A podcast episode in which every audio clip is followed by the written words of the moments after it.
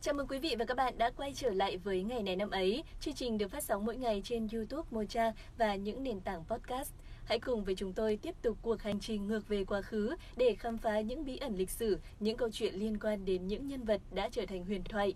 Và tất nhiên, tất cả những bí ẩn đó, những câu chuyện đó đều gắn liền với ngày 24 tháng 3. Tôi chắc chắn rằng bạn sẽ có thêm nhiều kiến thức bổ ích về lịch sử, thể thao thông qua số phát sóng ngày hôm nay. Hãy ở lại theo dõi xem điều tôi vừa nói đúng hay sai nhé.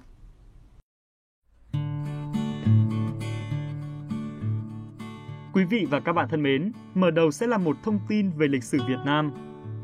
Ngày 24 tháng 3 năm 1570 là ngày mất của chúa Trịnh Kiểm, người mở đầu sự nghiệp nắm quyền của họ Trịnh trong lịch sử Việt Nam. Chúa Trịnh Kiểm sinh ngày 14 tháng 9 năm 1503 là người làng Sóc Sơn, huyện Vĩnh Phúc, nay là huyện Vĩnh Lộc, tỉnh Thanh Hóa. Ông sinh ra trong một gia đình nghèo khó. Lúc nhỏ, ông thường phải đi ăn trộm để nuôi mẹ. Khi nhà Mạc cướp ngôi nhà hậu Lê, Nguyễn Kim khởi nghĩa, tái lập nhà Lê, lập ra thời đại Lê Trung Hưng. Trịnh Kiểm đầu quân theo Nguyễn Kim và được Nguyễn Kim rất tin cậy, phong làm dực nghĩa hầu và gả con gái cho. Năm 1545, Nguyễn Kim bị nhà Mạc đầu độc chết. Trịnh Kiểm lên thay, điều hành binh tướng, công việc triều chính. Tháng 8 cùng năm, vua Lê sai dực quận công Trịnh Kiểm làm đô tướng tiết chế các dinh quân thủy bộ kiêm thái sư lượng quốc công. Mọi binh quyền, công việc trong nước, chủ tính mưu lược, phong tước bổ quan xa gần đều được tùy mình quyết định, sau mới tâu vua. Sự nghiệp nắm quyền hành của nhà họ Trịnh bắt đầu từ đây. Năm 1548, vua Trang Tông mất, Trịnh Kiểm cho lập con lớn của Trang Tông là Huyên lên nối ngôi, lấy hiệu là Trung Tông. Năm 1556, vua Trung Tông mất, không có con nối ngôi. Trịnh Kiểm muốn thay nhà Lê làm vua nhưng còn ngại những lời dị nghị nên sai người đi hỏi Trạng Trình Nguyễn Bình Khiêm. Trạng Trình mách khéo rằng giữ chùa thờ Phật thì ăn oản. Trịnh Kiểm hiểu ý, bèn tìm người trong dòng dõi nhà Lê là Lê Duy Bang lập làm vua, tức Lê Anh Tông. Tuy được coi là chúa đầu tiên của hơn 200 năm cơ nghiệp dòng họ Trịnh, nhưng đương thời Trịnh Kiểm không xưng là chúa. Từ thời Trịnh Tùng, con trai thứ của Trịnh Kiểm nắm quyền, người họ Trịnh chính thức được phong vương, mở ra thời kỳ vua Lê chúa Trịnh. Bên cạnh những thành tựu về quân sự, Minh Khang Thái Vương Trịnh Kiểm đã có nhiều đóng góp trong những lĩnh vực khác nhau. Ông cho đo đạc dụng đất, lập chế độ thuế khóa, khuyến khích việc nông trang, chú ý tới việc phát triển nông nghiệp. Trên lĩnh vực giáo dục khoa bảng, Thái Vương Trịnh Kiểm đã mở khoa thi sĩ vọng, mở các kỳ thi hương để chọn lựa hiền tài cho đất nước. Năm 1570, vào tháng 2 âm lịch, ông mất, trao quyền cho con là Trịnh Cối. Nhưng sau đó, hai con của ông là Trịnh Cối và Trịnh Tùng tranh chấp nhau. Cuối cùng, Trịnh Tùng giành được ưu thế, giết anh lên nối chúa.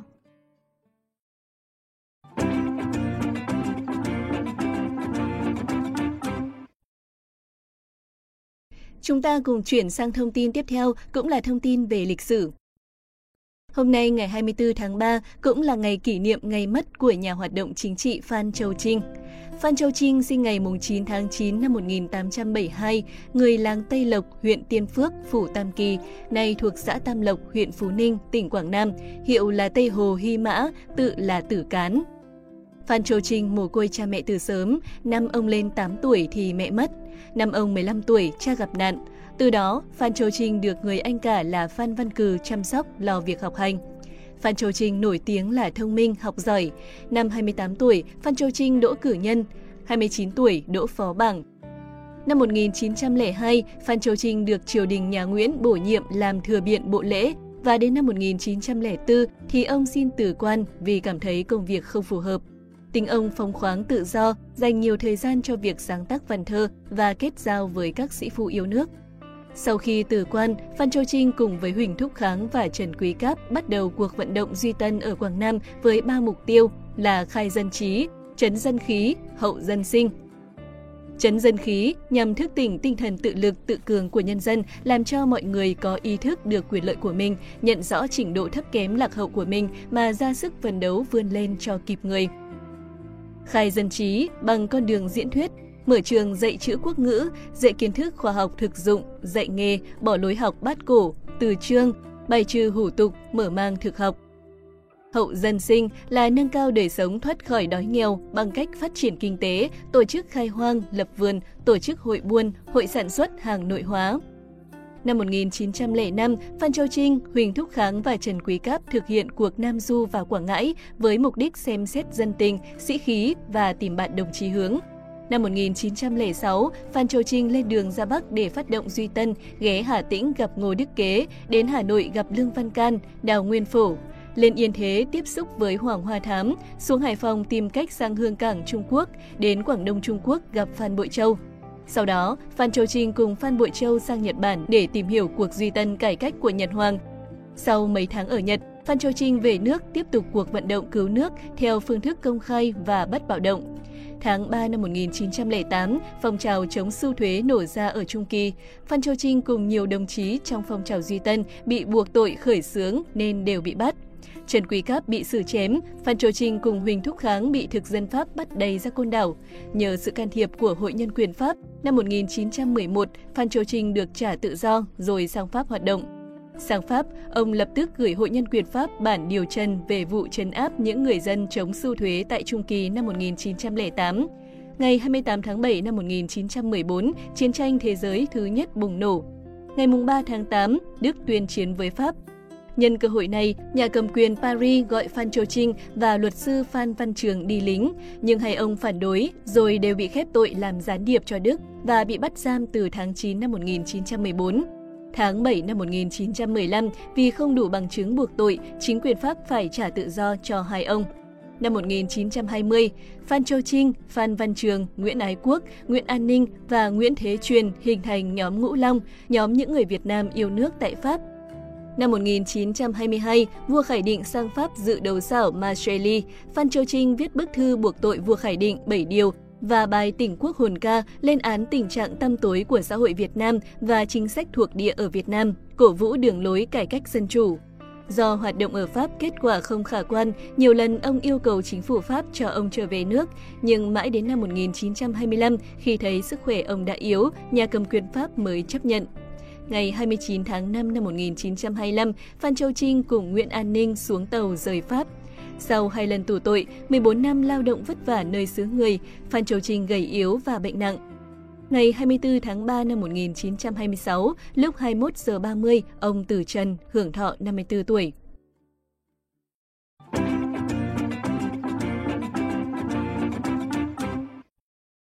Tiếp theo chương trình, xin mời quý vị và các bạn cùng nghe một thông tin liên quan đến thể thao.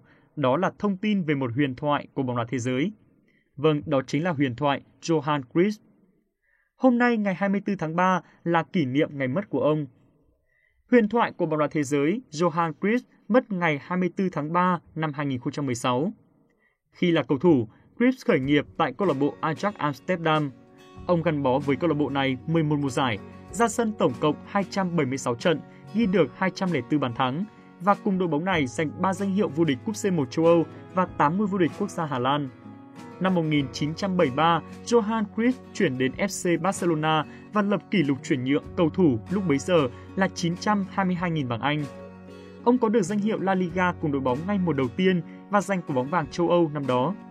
Ông từng giành giải thưởng của bóng vàng châu Âu 3 lần vào các năm 1971, 1973 và 1974. Ở Barcelona, Johan Cruyff ra sân tổng cộng 143 trận, ghi 48 bàn thắng trong năm mùa giải từ 1973 đến 1978. Trong thập niên 1970, bóng đá Hà Lan phát triển từ một nền bóng đá ít tên tuổi trở thành một thế lực Cruyff dẫn dắt đội tuyển Hà Lan vào đến trận chung kết giải bóng đá vô địch thế giới năm 1974 và đoạt được danh hiệu quả bóng vàng dành cho cầu thủ xuất sắc nhất giải đấu đó. Với biệt danh Thánh Johan, ông được coi là cầu thủ Hà Lan xuất sắc nhất mọi thời đại và là một trong những cầu thủ xuất sắc nhất lịch sử bóng đá thế giới. Johan Cruyff là một tay săn bàn thiện nghệ, một người kiến tạo bậc thầy.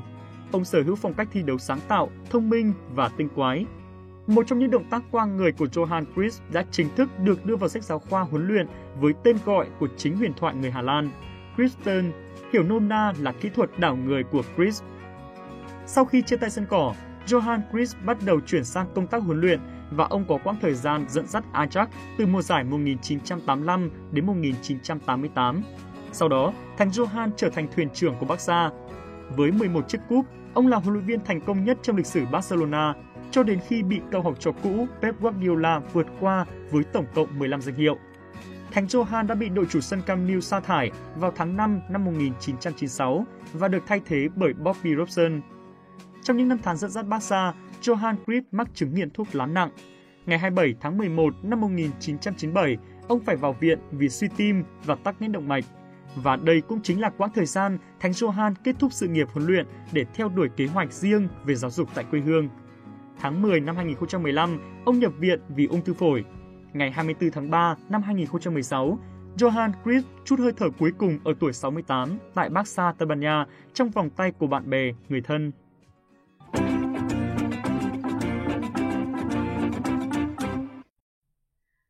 Thông tin về huyền thoại Johan Cruyff đã kết thúc chương trình ngày này năm ấy hôm nay. Xin cảm ơn các bạn đã chú ý lắng nghe. Đừng quên dành tặng cho kênh một lần đăng ký nếu như thấy nội dung hay và thú vị các bạn nhé.